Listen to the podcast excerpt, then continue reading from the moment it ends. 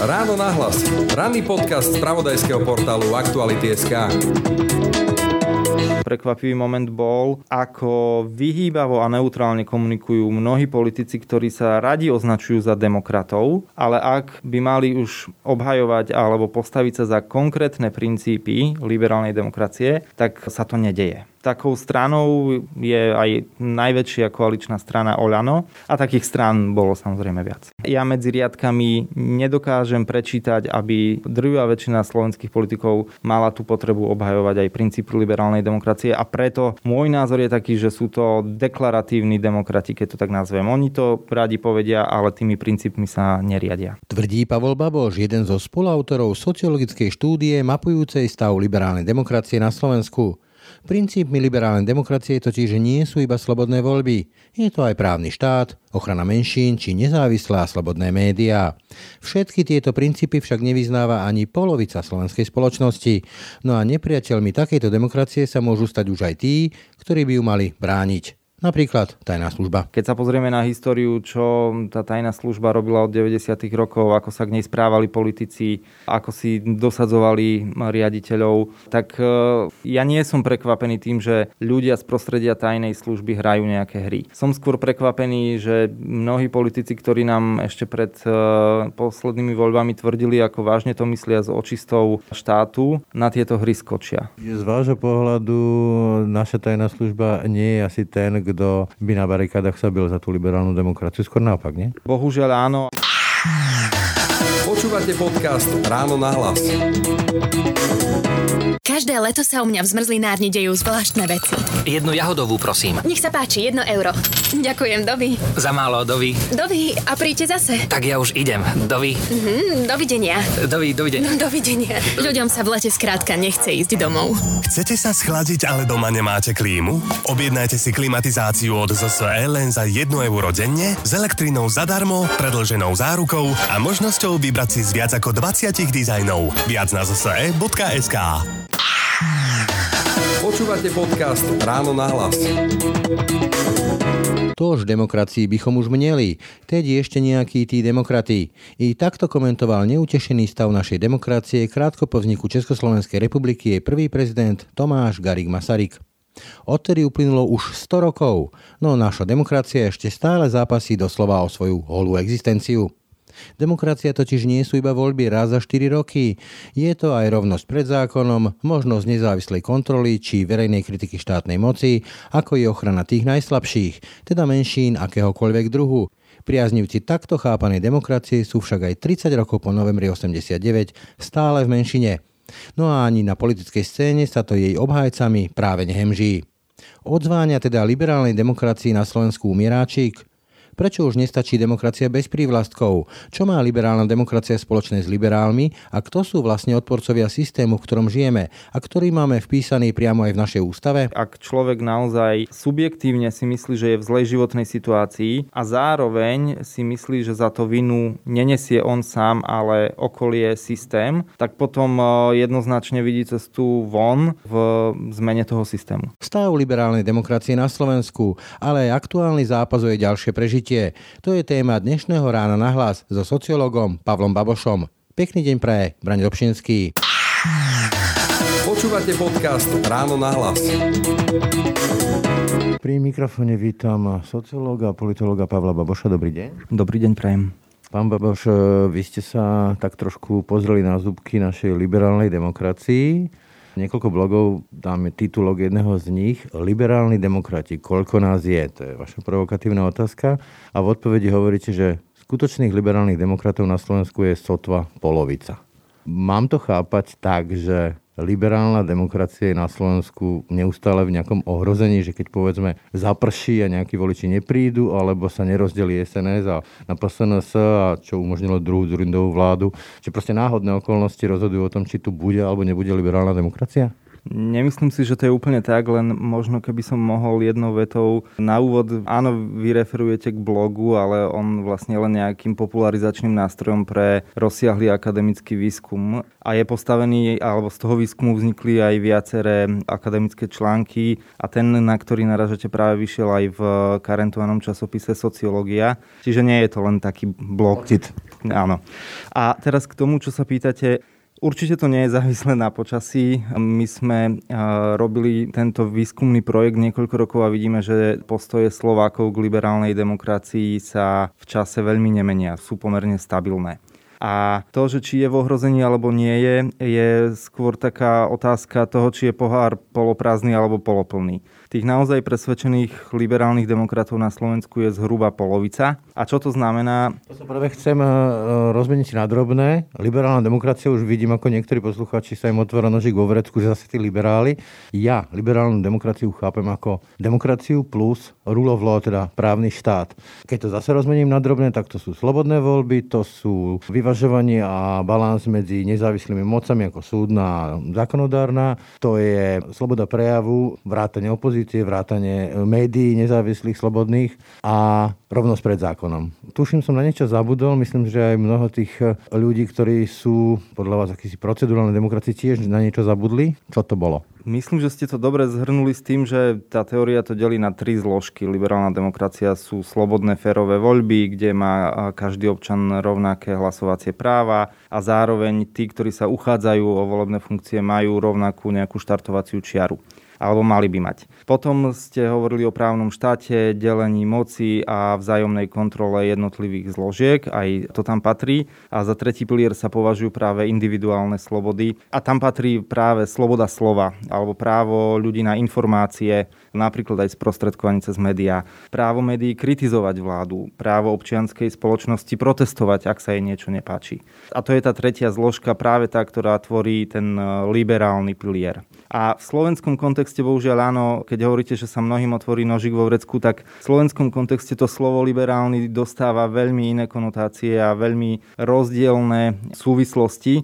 Som povedal, že to je akási nálepka, ktorú nalepím na toho, kto sa mi nepáči. Isté prúdy v spoločnosti to využívajú, ale spájajú to najmä s nejakými pohľadmi na povedzme potratovú politiku, prípadne spolužitie ľudí rovnakého pohľavia. To ale nemá nič spoločné s demokraciou, pokiaľ teda sa nebavíme o tom, že tí ľudia majú právo prejavovať svoj názor a dožadovať sa svojich práv. Tam je tá hranica, kde sa to dostáva už do liberálnej demokracie. Z toho výskumu, ktorý ste robili, vyplýva, že tieto práva, ktoré sme spomínali, tam patrí ešte aj k liberálnej demokracii menšinové práva, ochrana práv menšín.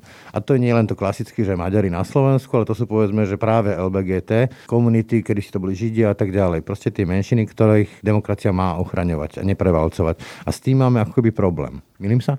Hovoríte pravdu, s tým máme najväčší problém z tých uh, princípov, ktoré sme skúmali, tak toto je najproblematickejší bod pre Slovákov. A medzi tú menšinu môže patriť e, nielen etnická menšina alebo tie tzv. nové menšiny, kam sa radia povedzme príslušníci LGBTI komunity. Tam si vieme predstaviť hocičo. A ono je to taká veľmi principiálna poistka proti tomu, aby ten, kto vyhrá voľby, mohol naozaj všetko. Jednoducho bez tohto princípu sa demokracia stáva len tyraniou väčšiny, ktorá si môže robiť čokoľvek. Práve preto je dôležitý tento princíp a práve preto k modernej demokracii jednoducho patrí od druhej svetovej svetovej vojny. Podobne problematický bol povedzme aj bod e, slobodné médiá. Môže to byť dôsledok toho, že časť politickej scény si tie médiá zobrala za terč a v úvodzovkách akoby strieľala poslov.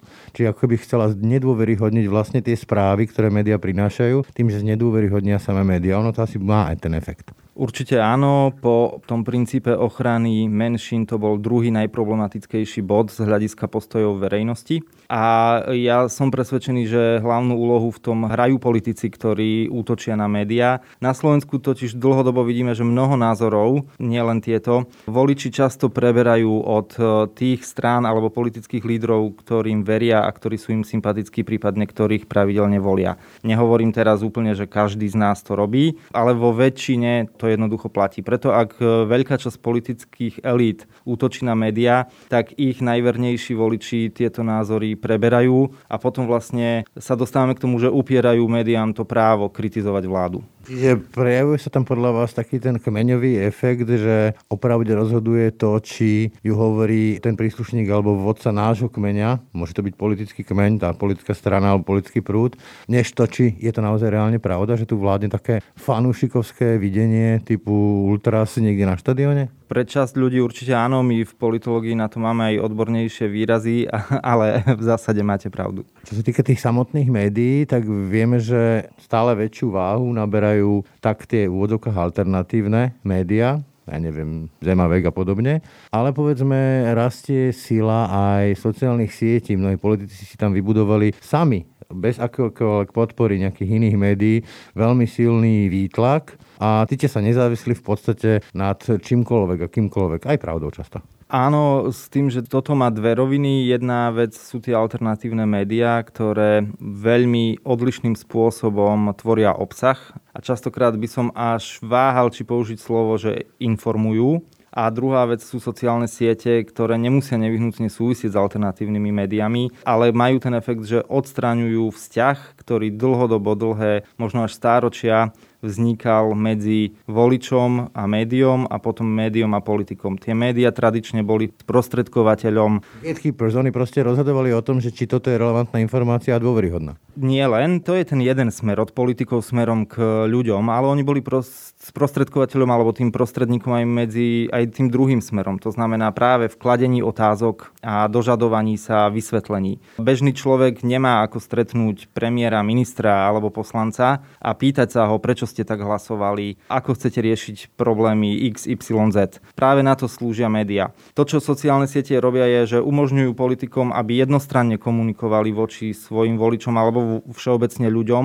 Nepotrebujú k tomu tradičné médiá, lenže tie sociálne siete už akoby nenahrádzajú ten druhý smer vzťahu. To znamená, že neumožňujú, alebo nefunguje to tak, aby umožňovali ľuďom dožadovať sa reflexie zo strany politikov. Vieme, že tá najrozšírenejšia sociálna sieť má akúsi imunitu pre politikov, keď aj šíria lži a nepravdy ale vrátim sa k tomu, čo ste povedali o tom vzťahu medzi čitateľmi, poslucháčmi, divákmi a médiami.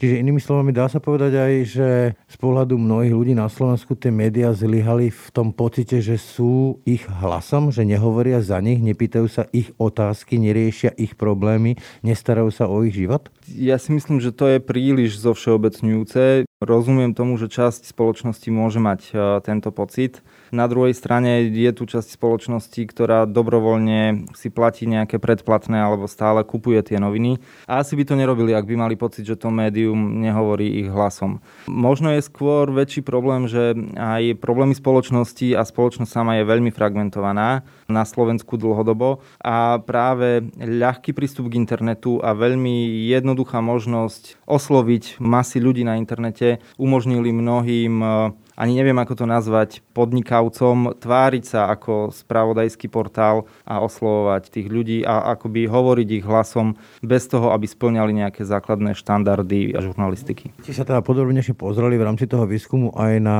tie jednotlivé médiá. Spomínali ste, že tie v niektoré alternatívne médiá majú akoby vlastný narratív, okrem toho informačného, že to nie je to kľúčové. Aký teda je ich vzťah tomu, čo nazývame liberálnou demokraciou, k tomu systému, ktorý tu dnes máme. Jednoznačne negatívny s tým, že z týchto médií, ktoré nazývame alternatívne, my sme v našom výbere mali hlavné správy a Zemavek. Ten výber bol obmedzený, pretože ten výskum robilo obmedzené množstvo ľudí, boli na to obmedzené peniaze, jednoducho tie kompromisy sa musia robiť aj pri takomto výskume, preto e, iba takto. A to, čo sa ukázalo, je, že aj hlavné správy, aj Zemávek mali výrazne negatívne postoje a využívali výrazne negatívnejšie rámce, to znamená nejaký uhol pohľadu na to, o čom píšu alebo o čom informujú. Dá sa povedať, že povedzme tieto tieto médiá sú akousi vlajkovou loďou snahy o deštrukciu toho systému parlamentnej liberálnej demokracie? To znamená, že či im ide programovo o to deštruovať tento systém. Nahradiť ho, či ja neviem, stavovský systém a podobné, čo sa objavuje medzi tými Kotlebovcami a podobnými priaznivcami takýchto stran. Ja by som nechcel vkladať do úst zakladateľom, respektíve tvorcom eh, tohto obsahu nejaké ich zámery, ktoré majú. Poviem to tak, že ak by také zámery mali, nevyzeralo by to inak. S tým ale, že z toho obsahu nie je celkom jasné, akým systémom by chceli nahradiť liberálnu demokraciu. To, že sa voči nej výrazne negatívne vyhradzujú, je z toho obsahu jasné.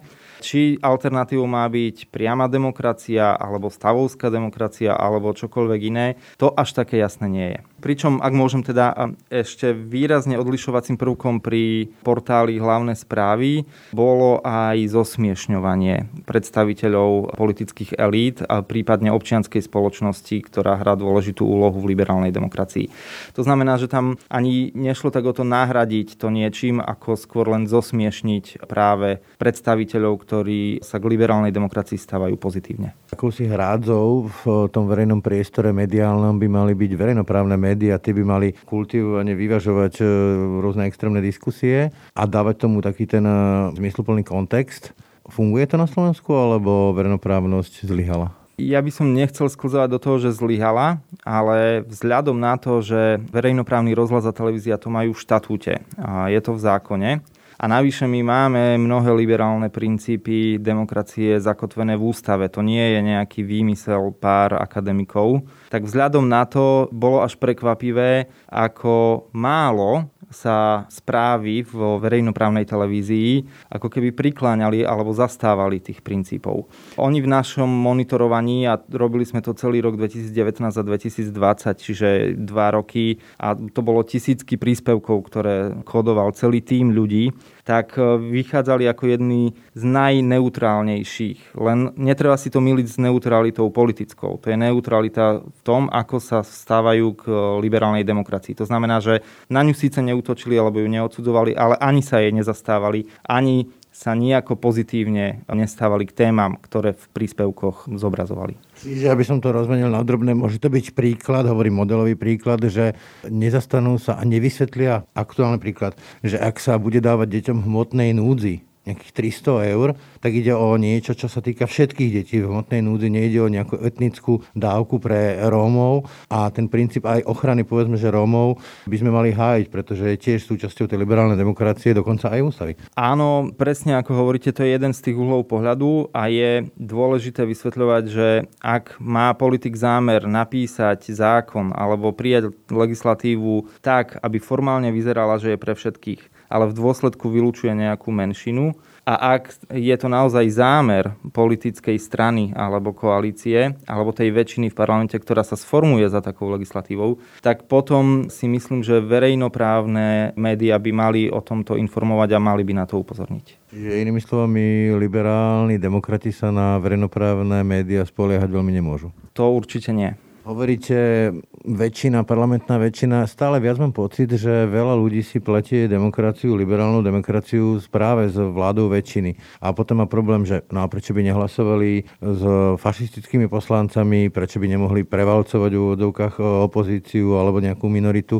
Je tento môj pocit správny? Ja by som to až tak nedával dokopy, pretože nie je dôležité len to, za čo hlasujú a s kým hlasujú, ale aj to zdôvodňovanie. Preto zákony majú svoje dôvodové správy, ktoré sú prístupné verejnosti a samozrejme je to problém, ak strany, ktoré sa tvária prodemokraticky, hlasujú s fašistami systematicky, to znamená opakovane a vyhľadávajú ich podporu, tvoria nejaké skryté spojenectvá.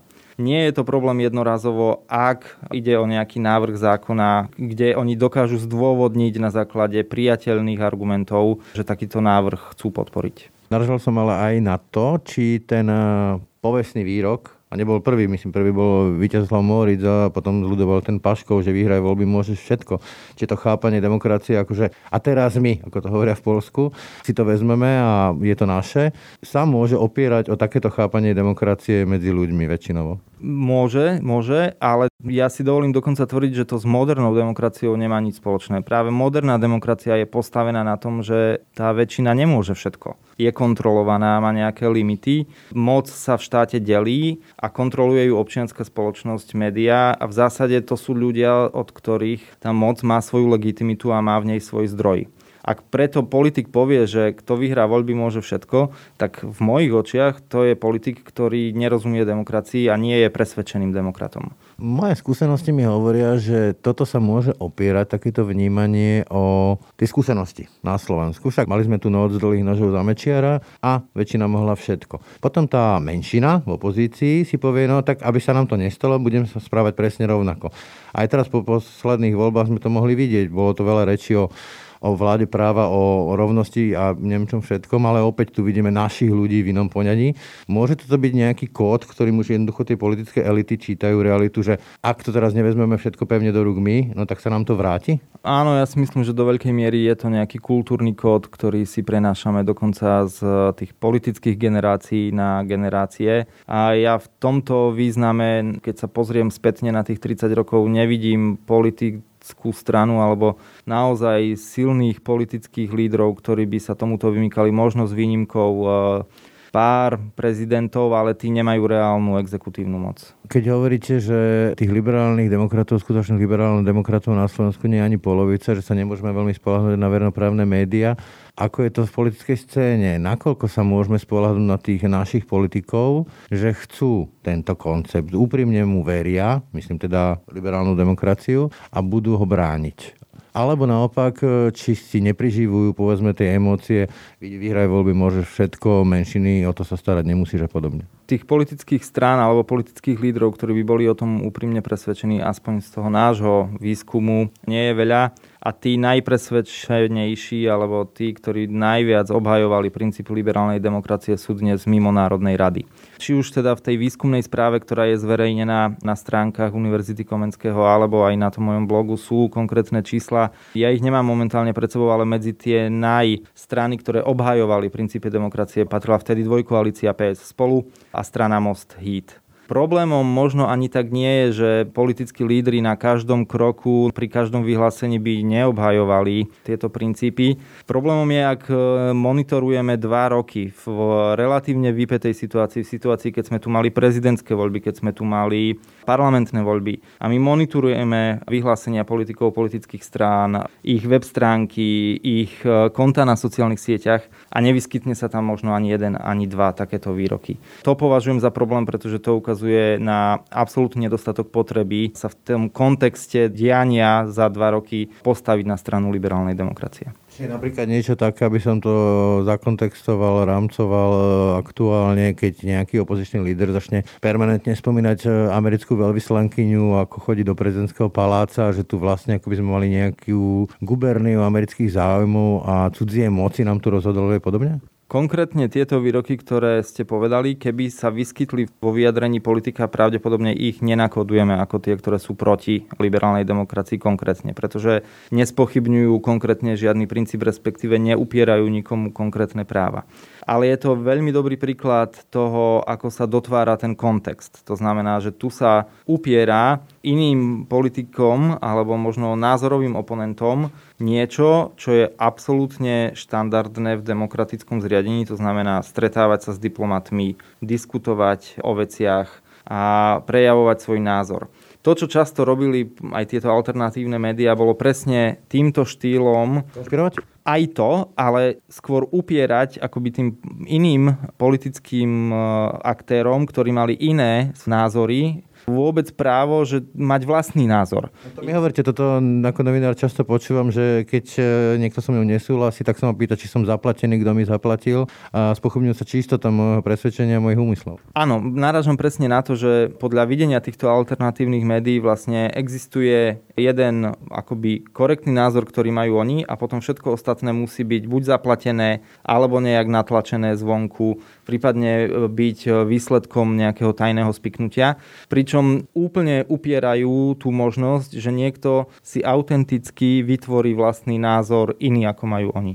Keď hovoríte, že tí najvehementnejší zástancovia liberálnej demokracie sú aktuálne mimo parlamentu a vidíme, čo sa na politickej scéne deje a je to tak stále na váškach, čo ste priznali s tou liberálnou demokraciou, dá sa povedať, keď to poviem pateticky, že sa nám zmráka nad liberálnou demokraciou a možno v tých ďalších voľbách to budú možno tie voľby, ktoré rozhodnú o tom, či bude pokračovať, alebo to bude už len minulosť? Aj áno, aj nie áno, pretože naozaj niekedy stačia jedny voľby, aby sa zásadne zmenilo nastavenie tej demokracie alebo vôbec to zriadenie.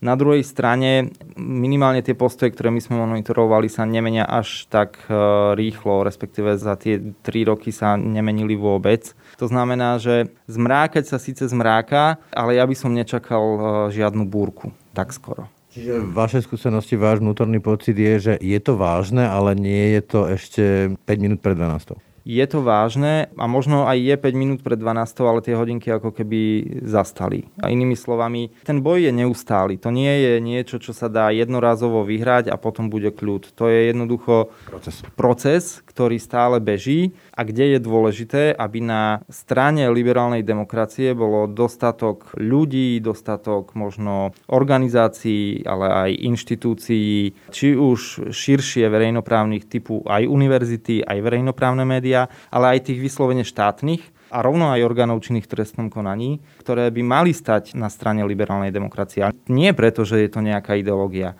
ale preto, že to máme v ústave. Pretože to je demokratické zriadenie, ktorým sa riadíme a úlohou štátnych inštitúcií je predsa brániť to zriadenie, ktoré nám tu dnes tá ústava dáva. Keď e, sa dostaneme k samotným tým voličom, teda liberálnym demokratom, potom máte kategóriu procedurálni demokrati, nedemokrati. Vieme to nejako rozkodovať bližšie, kto sú napríklad tí nedemokrati? Vy tam spomínate, že kľúčové nie je ani ten faktor, že pravolavé delenie, alebo konzervatívno-liberálne, alebo religiozita, alebo dosiahnuté vzdelanie. Čo sa také kľúčové faktory, čo človeka posunú do tej kategórie nedemokrat? To znamená človeka, ktorý nevyznáva princípy rovnosť pred zákonom, ochrana menšín a tak ďalej a tak ďalej. Áno, tie princípy, ktoré ste spomenuli, my ich definujeme 6, ktoré sú kľúčové, vychádza to z nejakých teórií, ktoré ak tí ľudia neuznávajú alebo odmietajú každý z nich, tak spadnú potom do tej kategórie nedemokratov. To znamená, že to sú často ľudia, ktorí si nemyslia, že by menšiny mali byť chránené. Nemyslia si, že by médiá mali právo kritizovať vládu. Nemyslia si, že súdy by mali kontrolovať e, štátnu moc.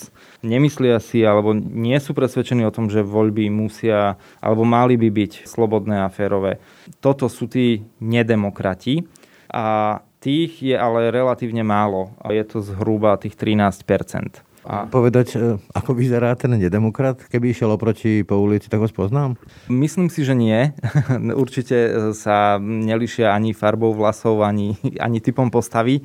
Ide skôr o, o myslenie a o nejaké postoje a skúsenosti s týmto režimom. Častokrát sú to ľudia, ktorí majú pocit, že zmena, ktorá sa ťaha povedzme od 90. rokov, to znamená trhové hospodárstvo, integrácia do Európskej únie, s tým spojená globalizácia, zrýchlenie obchodu, zrýchlenie života, že im jednoducho veľa neprináša. Sú tzv. obete globalizácie, alebo global losers sa tomu hovorí? Cítia sa tak. Neviem, či to nevyhnutne tak musí byť z hľadiska povedzme tvrdých indikátorov, ako je príjem alebo vzdelanie, lebo to častokrát môže byť aj vysokoškolský vzdelaný človek a častokrát môže mať priemerný alebo aj nadpriemerný príjem. Je, môže mať tie reálne šance, akurát sa cíti, že ich nemá. Áno, a zároveň k tomu práve tí nedemokrati sú typicky tým, že sa cítia, že ani okolie k ním nepristupuje k rešpektu a tým pádom nad tým svojim osudom oni nemajú kontrolu. Toto ma mimoriadne zaujalo, lebo už ste po Egonovi Gálovi ďalší človek, ktorý zdôrazňuje ten pocit vlastnej dôstojnosti, aký je dôležitý. Čiže hovoríte, že ak človek má pocit, že nemá svoj osud pod kontrolou a navyše ešte sa cíti zneuznaný, že k nemu nepristupujú s nejakou dôstojnosťou, úctom a rešpektom, tak ho to môže posunúť k oponentúre, k celému systému. Že povedzme, že chce vytrestať potom aj celý systém vo voľbách. Áno, a v mnohých výskumoch sa ukazuje, že toto sú veľmi silné vplyvy. Ak človek naozaj subjektívne si myslí, že je v zlej životnej situácii a zároveň si myslí, že za to vinu nenesie on sám, ale okolie systém, tak potom e, jednoznačne vidí cestu von v zmene toho systému. Nemení seba, alebo nechce zmeniť seba, ale chce zmeniť e, ten systém. Veľmi zjednodušene povedané áno. Zaujímavé je aj, že pri tom výskume ste narazili na to, že vlastne tí obhajcovia demokracie, či už sú to tí liberálne demokratie alebo procedurálne, to znamená, že nejaký ten bodík im tam chýba, nie sú nejak vyhranené tým, či sú to socialisti, alebo kresťanskí demokrati, či sú to konzervatívci, alebo liberáli, či sú to veriaci, alebo ateisti.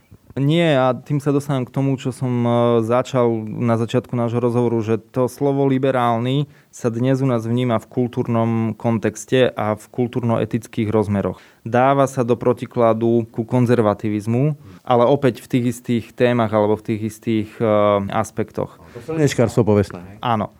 Ale liberálna demokracia nemá ako protipol konzervatívnu demokraciu. Také niečo jednoducho nepoznáme. V spojení liberálna demokracia nie je dôležité, že či ste za zmenu potratového zákona alebo za to, aby sa netrestalo fajčenie marihuany a, a podobne. Ale je to o tom, ale je to, povedzme, keď narážate na tieto problémy, o tom, že či som za to, aby sa takéto zmeny, či už povedzme sprísnenie potratového zákona alebo dekriminalizácia marihuany robili férovým, demokratickým a liberálnym spôsobom, to znamená, že s úctou k pravidlám, k úctou menšinám a podobne, áno? Presne tak a aby obe strany toho sporu sa mohli k tomu sporu vyjadriť, a to či už slovne, alebo možno aj formou nejakého pochodu alebo protestu, petície. Jednoducho to právo prejaviť svoj názor musia mať obe strany a samozrejme s úctou k pravidlám, bez násilia a tak ďalej. Z vášho pohľadu, čo vás najviac prekvapilo, keď ste spravili tieto výskumy? Čo sa týka toho konkrétneho slovenského kontextu a nášho vzťahu tej demokracii, ktorú tu máme a žijeme? Prekvapili ma, alebo vypichnem možno dve veci. Vzhľadom na to, aký problém na Slovensku dlhodobo máme s akceptáciou menšín, a my sme zaradili tento princíp medzi kľúčové a on tam jednoducho patrí a musí tam byť medzi kľúčovými princípmi liberálnej demokracie, tak by som povedal, že možno tých 50% liberálnych demokratov je aj viac, než som čakal. Keď si to pretavíme vlastne do toho, že 50% ľudí na Slovensku považuje za naozaj dôležitý princíp ochrany menšín, tak vzhľadom na celý kontext a vývoj Slovenska za uplynulé dekády mňa to trošičku aj prekvapilo. Druhý prekvapivý moment bol, ako vyhýbavo a neutrálne komunikujú mnohí politici, ktorí sa radi označujú za demokratov, ale ak by mali už obhajovať alebo postaviť sa za konkrétne princípy liberálnej demokracie, tak sa to nedeje. Takou stranou je aj najväčšia koaličná strana Oľano, ktorá v tých svojich vyjadreniach za tie skúmané dva roky bola výrazne v tomto neutrálna. To znamená, že ich výroky jednoducho neobsahovali ani početné nejaké útoky alebo odsudzovanie, ale ani obhajovanie alebo postavenie sa za princípy liberálnej demokracie. A takých strán bolo samozrejme viac. A to čítate ako? Je to nedostatočná vedomosť alebo ukotvenie hodnotové, alebo je to skôr také, že populisticky chcú byť za dobré s väčšinovým hlasom? Vzhľadom na to, že sa dostali k moci až v marci 2020 a my sme ich e, začali monitorovať od januára 2019, tak e, ja sa skôr prikláňam k tomu, že tá demokratickosť mnohých politických strán, v tomto prípade nielen Olano, ostáva na deklaratívnej úrovni pretože je to, ako sa často hovorí, jediná hra, ktorá... sa tomu hovorí. Áno. Ale ich príklon k demokracii nie je presvedčenie. To nie je niečo, čo by oni principiálne potrebovali obhajovať. A práve preto ja nevidím ich potrebu sa vyjadrovať k tým samotným princípom. Aktuálne... Alebo poviem to inak, nečítam ju tam. Ja medzi riadkami nedokážem prečítať, aby drvivá väčšina slovenských politikov mala tú potrebu obhajovať aj princípy liberálnej demokracie a preto môj názor je taký, že sú to deklaratívni demokrati, keď to tak nazvem. Oni to radi povedia, ale tými princípmi sa neriadia. To, čo mi hovoríte, mi tak trošku evokuje Weimarskú republiku. Hovoríte, že medzi voličmi, občanmi sa veľmi nemení ten postoj k liberálnej demokracii, ale rozhodnúť môžu tí hráči, ktorí hrajú túto hru. A keď e, väčšinou ten pocit nemajú, že treba ísť e, za liberálnou demokraciu na barikády, tak tá liberálna demokracia sa môže zožrať sama, ako sa zožrala v Nemecku 1932-33 samotnými liberálnymi demokratmi. Určite áno a na Slovensku politici v tomto majú veľkú moc alebo aj veľký vplyv na verejnú mienku, môžu ju pomaly rozoberať a obzvlášť ak Slováci nie sú naučení protestovať, nie sú naučení vychádzať do ulic a brániť si tie svoje princípy. Napriek tým protestom, masovým protestom, ktoré sme videli v roku 2018 po vražde Jana Kuciaka, tie boli inšpirované alebo motivované do veľkej miery niečím iným, než sú princípy liberálnej demokracie. A ak budú politické elity rozoberať princípy liberálnej demokracie, ja si neviem predstaviť, že na námestie príde 20 tisíc ľudí, aby sa tomu postavilo. Ako sociolog, politolog, nedesí vás, že aktuálne vidíme akúsi vojnu bezpečnostných zložiek. Ja osobne to dokonca čítam ako akýsi možno komplot časti týchto zložiek, na ktorom sa výdatne aktívne priživuje čas politickej elity a sa tu zamieňajú jednotlivé moci. Moc parlamentná, moc súdna, moc orgánov činných v trestnom konaní, ako by to bolo všetko jedno. Vyrušuje ma to.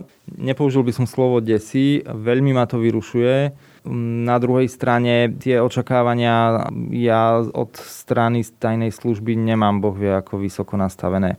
Keď sa pozrieme na históriu, čo tá tajná služba robila od 90. rokov, ako sa k nej správali politici, ako si dosadzovali riaditeľov, tak e, ja nie som prekvapený tým, že ľudia z prostredia tajnej služby hrajú nejaké hry. Som skôr prekvapený, že mnohí politici, ktorí nám ešte pred e, poslednými voľbami tvrdili, ako vážne to myslia s očistou štátu, na tieto hry skočia.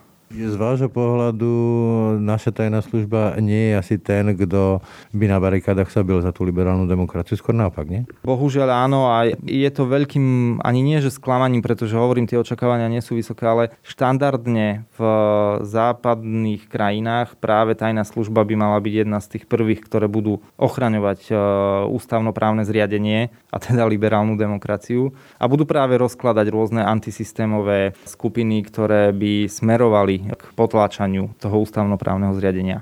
U nás ja bohužiaľ nevidím nič zo strany tajnej služby, čo by ma presvedčilo, že v tomto smere nejakú aktivitu vyvíja. Mimochodom však v Nemecku sa vlastne tajná služba volá Úrad na ochranu ústavy, čo už samotný názov evokuje, o čo má ísť, ale tu sa potom vynára otázka, či z vášho pohľadu nie je najlepším riešením proste takú službu, ktorá má za sebou to všetko, čo má, už sme aj zabudli na Lexu, jednoducho rozpustiť a založiť to od znova. Nie som úplne odborník na to, ako sa majú vystavať tajné služby. V tomto si netrúfam povedať, čo by bolo najlepšie. Vidím tam ale mnohé rizika. Nedovolil by som si povedať, že toto je riešenie, pretože aj tu by sa otváralo veľmi mnoho ďalších rizik. Čiže vy sám hovoríte, že povedzme, takéto hry, ktoré sa tu teraz aktuálne hrajú, bezpečnostných zložiek, sú pre ľudí tak v úvodokách nezaujímavé a nečitateľné zároveň, že toto nemusí viesť k tomu, že ak naozaj sa bude schylovať k zásadnejšej zmene mocenských pomerov, tak ľudia kvôli tomu nepobežia na námestie a nebudú si to brániť, hej? Nemyslím si, že by sa to dialo v takej miere, aby boli potom z toho tí politici vystrašení a aby ľudia v takom počte protestovali, že by dokázali zabrániť brániť tým zmenám.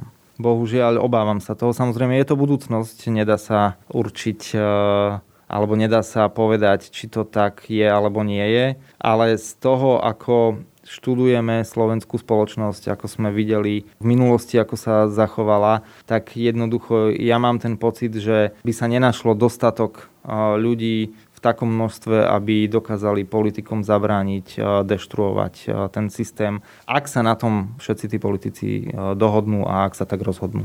Čiže inými slovami, ak sa nájde dostatočne charizmatický, silný, energický a šikovný nedemokratický alebo politik, ktorý nevyznáva hodnoty liberálnej demokracie a zavali do útoku, tak to máme spočítané. No nie úplne, pretože stále tu máme inštitúcie, ako je ústavný súd, ako je prezidentka, ako je povedzme polícia, prokuratúra, armáda, ktoré by musel nejakým spôsobom dostať na svoju stranu. To nie je len jeden politik. No na druhej strane, keď sa pozrieme na to, čo sa podarilo vládam Smeru, ako ovládli tieto jednotlivé inštitúcie, tak e, sa to nezdá až také nereálne. Aby šikovný politik, ktorý bude mať charizmu a dostatočnú podporu medzi ľuďmi, opäť raz ovládol ústavný súd, prokuratúru, políciu. Vidíme to aj napríklad v Polsku či Maďarsku. Presne tak. Čiže toto je jeden z možných variantov našej budúcnosti. Obávam sa, že áno, ale to nehovorím nič nové, o tom sa diskutuje a píše v priestore Vyšehradskej štvorky už dlho. Toľko Pavel Baboš, ďakujem za rozhovor. Ďakujem za pozvanie. Ráno nahlas. Ranný podcast z pravodajského portálu Aktuality.sk. Tak, to už bolo z dnešného ráno nahlas. Naozaj všetko. Pekný deň a pokoj v duši praje. Brani Robšinský.